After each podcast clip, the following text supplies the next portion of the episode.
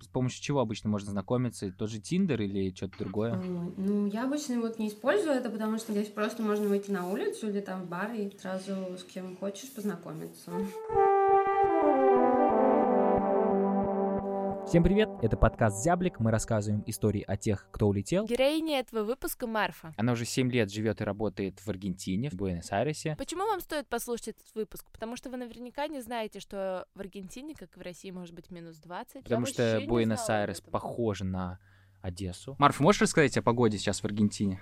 Но сейчас здесь все наоборот, да, то есть сейчас осень, ну где-то 20 градусов. Окей, расскажи, пожалуйста, чем ты занималась до переезда? Я отучилась в ГИТИСе на театроведческом и работала в двух театрах московских. Сначала в школе драматического искусства, а потом в Центре драматургии и режиссуры.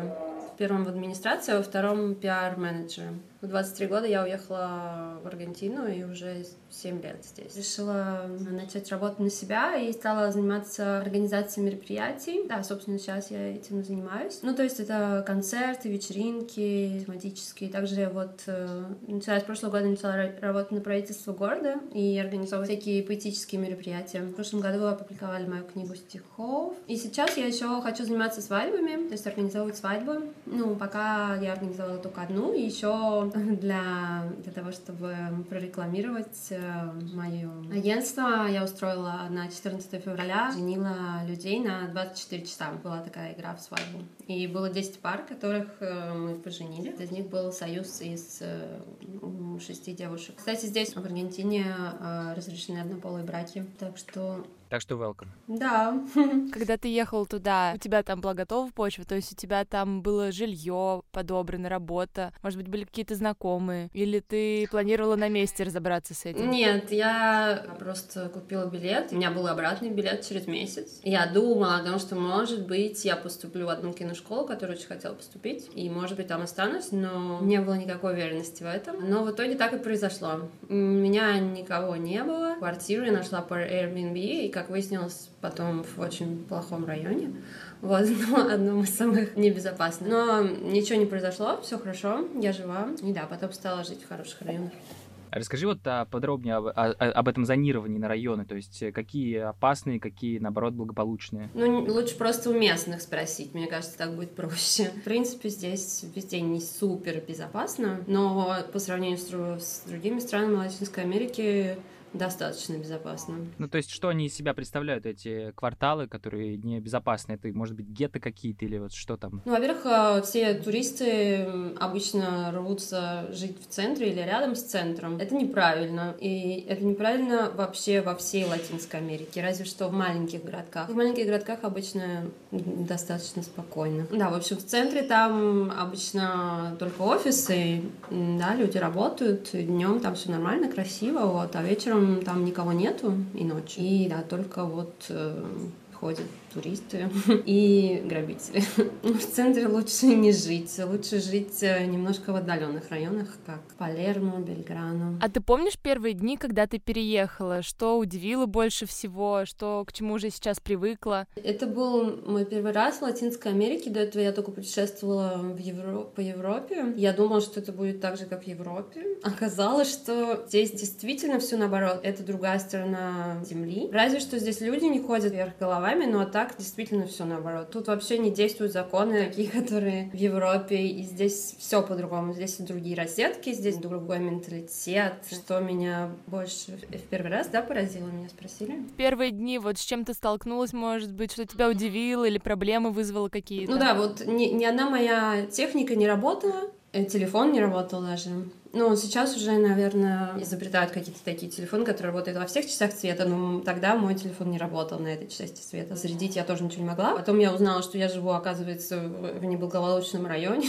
Ну, в общем, это было совершенно не то, что я себе представляла. И здесь нет моря, то есть э, здесь есть река. На карте видно, что это океан, да? Но на самом деле это не океан, именно в той части, где находится Буэнос-Айрес, а река, которая впадает в океан. То есть вода, которая омывает берега Буэнос-Айреса, она такая коричневая, но она от ила коричневая. Ну, в принципе, возможно, и от всей грязи, которая выделяет этот город. Вот, то есть, чтобы поехать на пляж, то нужно ехать часа два как минимум, чтобы выехать из этой части, где река, чтобы был уже океан. Питьевой водой это все хорошо, и можно пить из-под крана. Марфа, а есть ли различия в том, как принимают туристов в Европе и в Аргентине? Здесь очень любят русских. У многих здесь есть э, прадедушки или прабабушки русские. Вообще Аргентина — это страна, в основном страна иммигрантов. В начале 20 века очень много было иммигрантов из, из разных стран. Ну, в основном из Италии, из Испании. Ну, из Италии, из Испании не только в 20-м раньше, да. В 20 веке было много из России, из Украины. У многих здесь фамилии русские. Соответственно, они очень любят русских. Какое-то русское комьюнити есть у тебя в городе, может быть? Вот здесь есть русские потомки русских и русские, которые вот приехали достаточно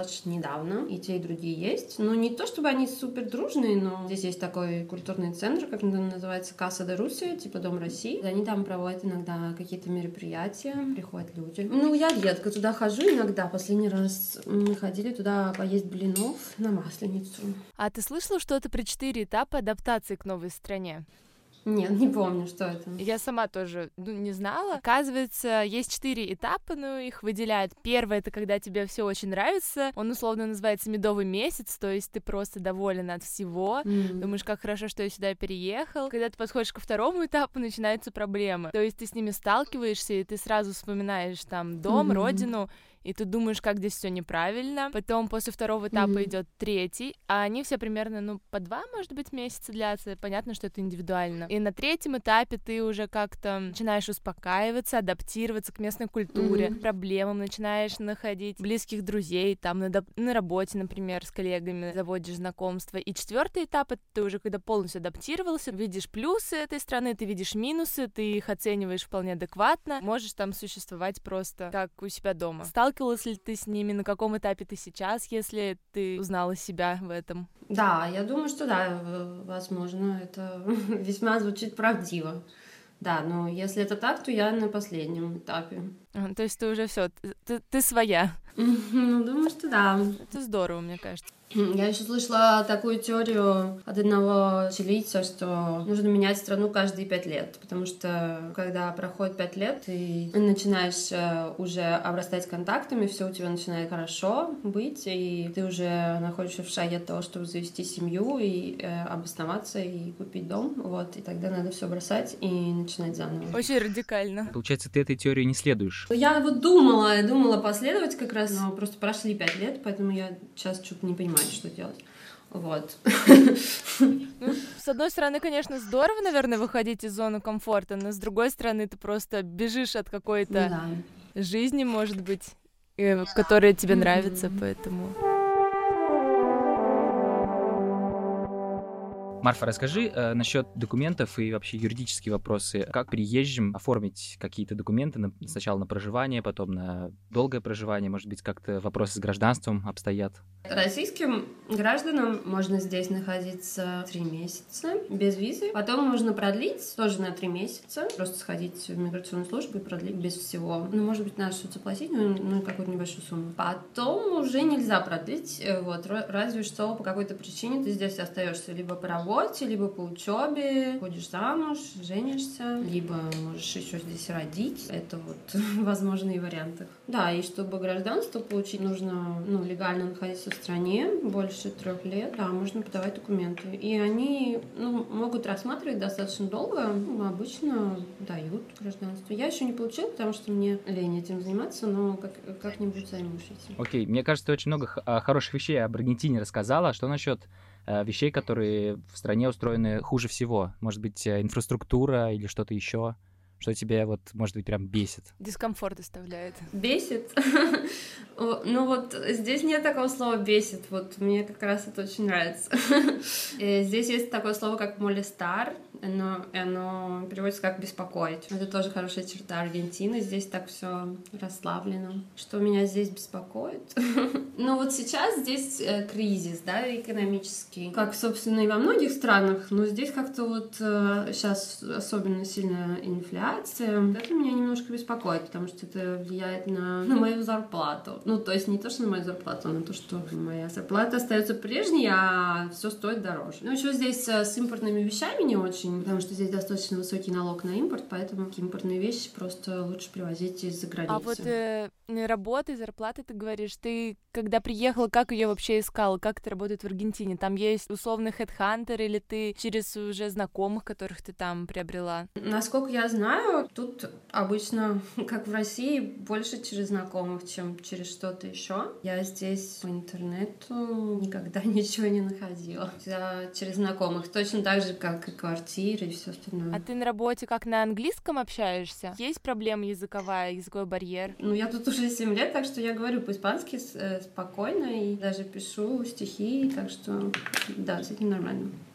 А вот на стихи тебя Аргентина вдохновила, или ты еще в России, когда жила, писала? Да, наверное, больше Аргентина. В России я как-то писала, но больше прозу. А можешь рассказать, почему ты скучаешь больше всего? Ты уже рассказала о блинчиках, которые вы ели в э, русском центре. Может быть, что-то еще, э, что тебя вот... Гречка, гречка, Да, например. гречка. Да, еда, наверное, это самое такое помимо людей, конечно. вот еда, сметана. Просто здесь нет... Ну, есть что-то похожее, но не то. Нету вообще молочной какой-то продукции недостаток? Или в смысле сметаны просто? Да, сейчас молочные не так э, круто, как в России. Но есть похожие вещи, но далеко, им далеко от сметаны. Если что, то можно что-то попросить привезти, типа там, не знаю, бродинский хлеб или икру, там, шпроты. А сметану, ну, один раз мне привезли, и она, в принципе, даже вроде не испортилась, но все равно немножко странно. А местная кухня как компенсирует? Ты вообще сама пробуешь, например, готовить местные блюда, или ты предпочитаешь куда-то у них в заведение ходить? У них не такая большая вариация, у них в основном... Почему-то острым представляется. Нет, это в Мексике острое, здесь ничего нет острого. Нет, здесь итальянские, испанские блюда, ну, достаточно модифицированные. Потом мясо, которое они жарят на гриле, Здесь очень хорошее мясо. В основном говядина, да, видимо? Да, и у них там разные куски мяса, да, и вот их шашлыки. Такое же событие, типа приехать кому-то там на дачу или там на террасе это сделать. Это из нескольких этапов. Сначала один кусок, потом другой кусок, и потом кусок из третьего места. Еще они едят чинчулин. Это кишечник. Вот кишечник они едят и выдавливают лимонный сок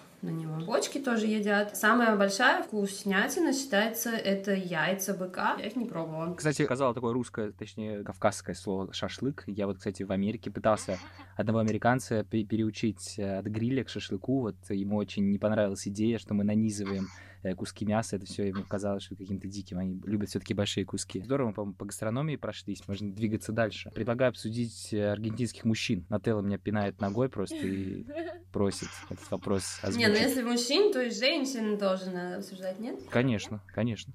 Короче, по очереди. Лёша к женщинам хотел подвести, он как бы просто так деликатно. Да мужчины. Все, наверное, представляют каких-то Антонио Бандерасов. И в случае с мужчинами и с женщинами Пенелопы Круз или Наталья Рейра. Ну, может быть, э, один из десяти, да, будет таким, да, но все остальные девять более такие простые. В принципе, здесь многие русскими корнями, с немецкими. Ну, в общем, не обязательно все темные. Есть и светлые, есть и рыжие, есть и пузатые, и, и может быть, какие-то с индейскими корнями тоже. Какая их особенная черта обоих, да, полов, что они достаточно невысокие. Здесь мало худых, то есть в основном все такие достаточно крепенькие и упитанные. Но здесь люди любят себя, чувствуют себя прекрасно, и от этого они излучают любовь к себе и, собственно, притягивают любовью других. Несмотря на то, что, может быть, не все такие красивые, но все счастливые и привлекательные. А насчет характеров, они оба пола, да, они достаточно истеричные. Здесь истеричность это в плане, когда сегодня одно, завтра другое. Сегодня я говорю тебе да, а завтра я не уверен. Еще то, что много говорят, ну это больше к мужчинам, наверное. Много говорят и мало делают. Много обещают, обещают все, а потом в итоге как-то ничего. Как они вообще не, не, не ленивые? Они очень много работают, трудятся, или они предпочитают такой праздный образ жизни? Да, они предпочитают праздный образ жизни. У них есть э, маты. По-моему, в России это называют мате. И это тыква, маленькая тыква, выпотрошенная. В нее накладывают маты, это как чай. Вкладывают такую трубочку. А, да, это вот у нас он сейчас модный чай новый. Да, железную трубочку и пьют, заливают, да, ну не кипятком, а горячей водой, и вот пьют, передают по кругу. Такой аргентинский кубок, они очень любят это занятие. И вот они весь день, собственно, этим и занимаются. На работе тоже. Не, ну есть, конечно, более работящие люди, и обычно они как раз те, которые чего-то достигают. А как насчет э, свиданий, спиддейтинга? Там вы с помощью чего обычно можно знакомиться? Тот же Тиндер или что-то другое? Ну, я обычно вот не использую это, потому что здесь просто можно выйти на улицу или там в бар и сразу с кем хочешь познакомиться. Это звучит очень привлекательно, мне кажется. Да, недавно просто как ради эксперимента это завела себе. Nичего из этого не вышло. Ну, завела Тиндер, то есть, да, он тоже Не, такой? не Тиндер, окей, Кьюпид. Мне посоветовали, не знаю. Я не думаю, что это аргентинское. Может быть, оно какое-то интернациональное. Парф, а можешь рассказать про цены вообще в Аргентине, если говорить об уровне доступности, например? Сколько стоит чашка кофе, к примеру? Ну, вот сейчас как раз недавно начался кризис, и реально все супер подорожало. Вот, поэтому сейчас очень дешево дешево все всем людям, у которых доллары. Ну, чашка кофе, ну, там меньше, чем 100 песо. Сейчас доллар 40. 2 доллара. Ну, здесь вино дешевое. За 100 песо можно, в принципе, купить такое, ну, как бы из самых дешевых нормальное. За 300 точно хорошее. Но это до бесконечности. Вообще Аргентина, все думают, что это как люди, если они не путешествуют по Латинской Америке, то для них Латинская Америка как одна такая большая страна, да? Это не совсем так. А, во-первых, Аргентина, она очень такая вытянутая страна, да, то есть она тянется там до Северного полюса практически, и там у них есть огненная земля, где вообще дубак э, круглый год. Я там не была, но вот говорят, что да, там пингвины и холодно. На юге Аргентины, вот уже ближе к этому месту, где огненная земля, там климат как в России, примерно зимой, там, не знаю, градусов 20, да. В Буэнос-Айресе климат, ну, мне кажется, ну, ну, может быть, как в Сочи, ну, может, чуть потеплее теплее. Зимой здесь где-то 0, может быть, плюс 5. Если повезет, плюс 10, да. Летом нормально, жарко, там 30. Ну, час осень 20, да. Это интервью мы записали в апреле. Марфа сказала, что у них в это время достаточно холодно. Лето в Буэнос-Айрес длится с декабря по февраль, а вот зима с июня по август. Трудно представить, что если здесь у нас жара в 30 градусов, то, казалось бы, в жарком Буэнос-Айрес будет холодно. А ты вообще как по стране путешествовала или ты больше сидишь на месте? Да, я думаю, я была вот во всех основных таких местах. В Кордобе, в Розарио, в Барелочи. Кордоба — это как вторая столица Аргентины. В Розарио, Барелочи — это вот как Россия. Практически, ну, там э, говорят, что это как Швейцария аргентинская. И там прохладно. Или зимой на лыжах там катаются. В Мендоса там находятся все виноградники, ну, большинство. Потом на севере Сальта и Бухуй. Бухуй все всех очень веселит. На карте написано Жужу. А, веселит название или... Есть же еще и курортная зона, да, там э, с океаном. Здесь пляжи, вообще пляжи Латинской Америки, конечно, не сравнятся с э, европейскими. Они такие огромные и дикие. А смотри, а мы вот говорили про вообще цены и доступность э, продуктов, да, а как с зарплатами обстоят дела? То есть какая-то вот средняя, может быть, э, зарплата аргентинцев или... Наверное, Буэнос-Айрес стоит взять как, э, ну, да. как столицу. Так будет грамотно. Я, честно говоря, не знаю, э, какая здесь средняя ну, зарплата. Скажем, престижная здесь... зарплата считается от, от, от скольки? Ну, не знаю. Ну, может быть, тысяча долларов как бы более-менее нормально. Здесь просто, в принципе, достаточно дешевле, мне кажется, проживание. Ну, квартира за 300 долларов можно найти там однокомнатную квартиру, да. А если в плане приобретения недвижимости, сколько лет нужно работать на зарплате, допустим, с тысячу долларов, чтобы Э, позволить купить себе квартиру. Я, все... я иногда останавливаюсь и смотрю ну, на этих агентствах недвижимости, смотрю цены. Ну, допустим, однушку там можно там купить за типа 80 тысяч долларов, да. Ну, просто мне кажется, если покупать, то покупать домик. Ну, домик там большой, да, да можно купить там за 200 тысяч долларов. Ну, здесь просто в Буэнос-Айресе можно купить дом, да. То есть здесь в городе есть дома, не, не обязательно покупать квартиру. Черте города, да? Да, но можно и за городом тоже да. Окей. Мне кажется, мы тебя очень загрузили экономическими расчетами. Может быть, расскажешь, как ты развлекаешься вообще? Вот выходные твои как проходят? Я, наверное, нахожусь э, в какой-то творческой тусовке, если можно так сказать. Часто тут устраивают какие-то поэтические чтения, что-то такое. Часто меня зовут, и я могу там что-нибудь почитать, послушать других. Или какие-нибудь концерты, можно сходить в кино, можно сходить танцевать. Собственно, как в России, только здесь все начинается часа на три позже, чем в остальном мире. Здесь входят в клубы, ну, начиная с двух часов или даже позже. То есть и заканчиваете, соответственно, часам к восьми Ну утра да, тоже, и, да? соответственно, не знаю, там какие-нибудь театры могут начаться, ну, самое раннее это в 9, самое позднее в 11 или в 12, это нормально. В другой, а Латинской Америке, они соблюдают больше намного расписание. В общем, да, по, по сути, это только в Аргентине, как я поняла, такое. А можешь какие-то инсайды дать, какие места нужно посетить? Вот твое, может быть, топ э, место какое-нибудь в Буэнос-Айресе, где ты тусишь? Причем давай, если можно, не только по тусовкам, а вот еще и с заведением. То есть, чтобы у нас было несколько таких пунктов. Во-первых, может быть, какие-то кафе, рестораны, и потом клубы или бары, где местные отжигают. А, я просто больше по диджеям как-то в зависимости от того, где, где играет диджей. Э, Мне, например, очень нравится диджей Барда, э, Сан Игнасио, Баррио Линдо. Эти диджеи, они играют в таком стиле фолк-электроника. Очень интересно. Это как Николас Круз, достаточно известный, может быть, в России его знают. В, в этом стиле примерно. Хожу обычно просто там, где они играют. Здесь есть фестивали, здесь есть фестиваль Fuego Austral, аргентинская версия Burning Man. А часто есть какие-то, кстати, привозы из других стран? Да, да, бывает, да, часто. И концерты тоже, да. По поводу кафе, может быть, расскажешь еще пару мест прям и Да, куда ходят именно местные? А, кафе — это там, где поесть, да?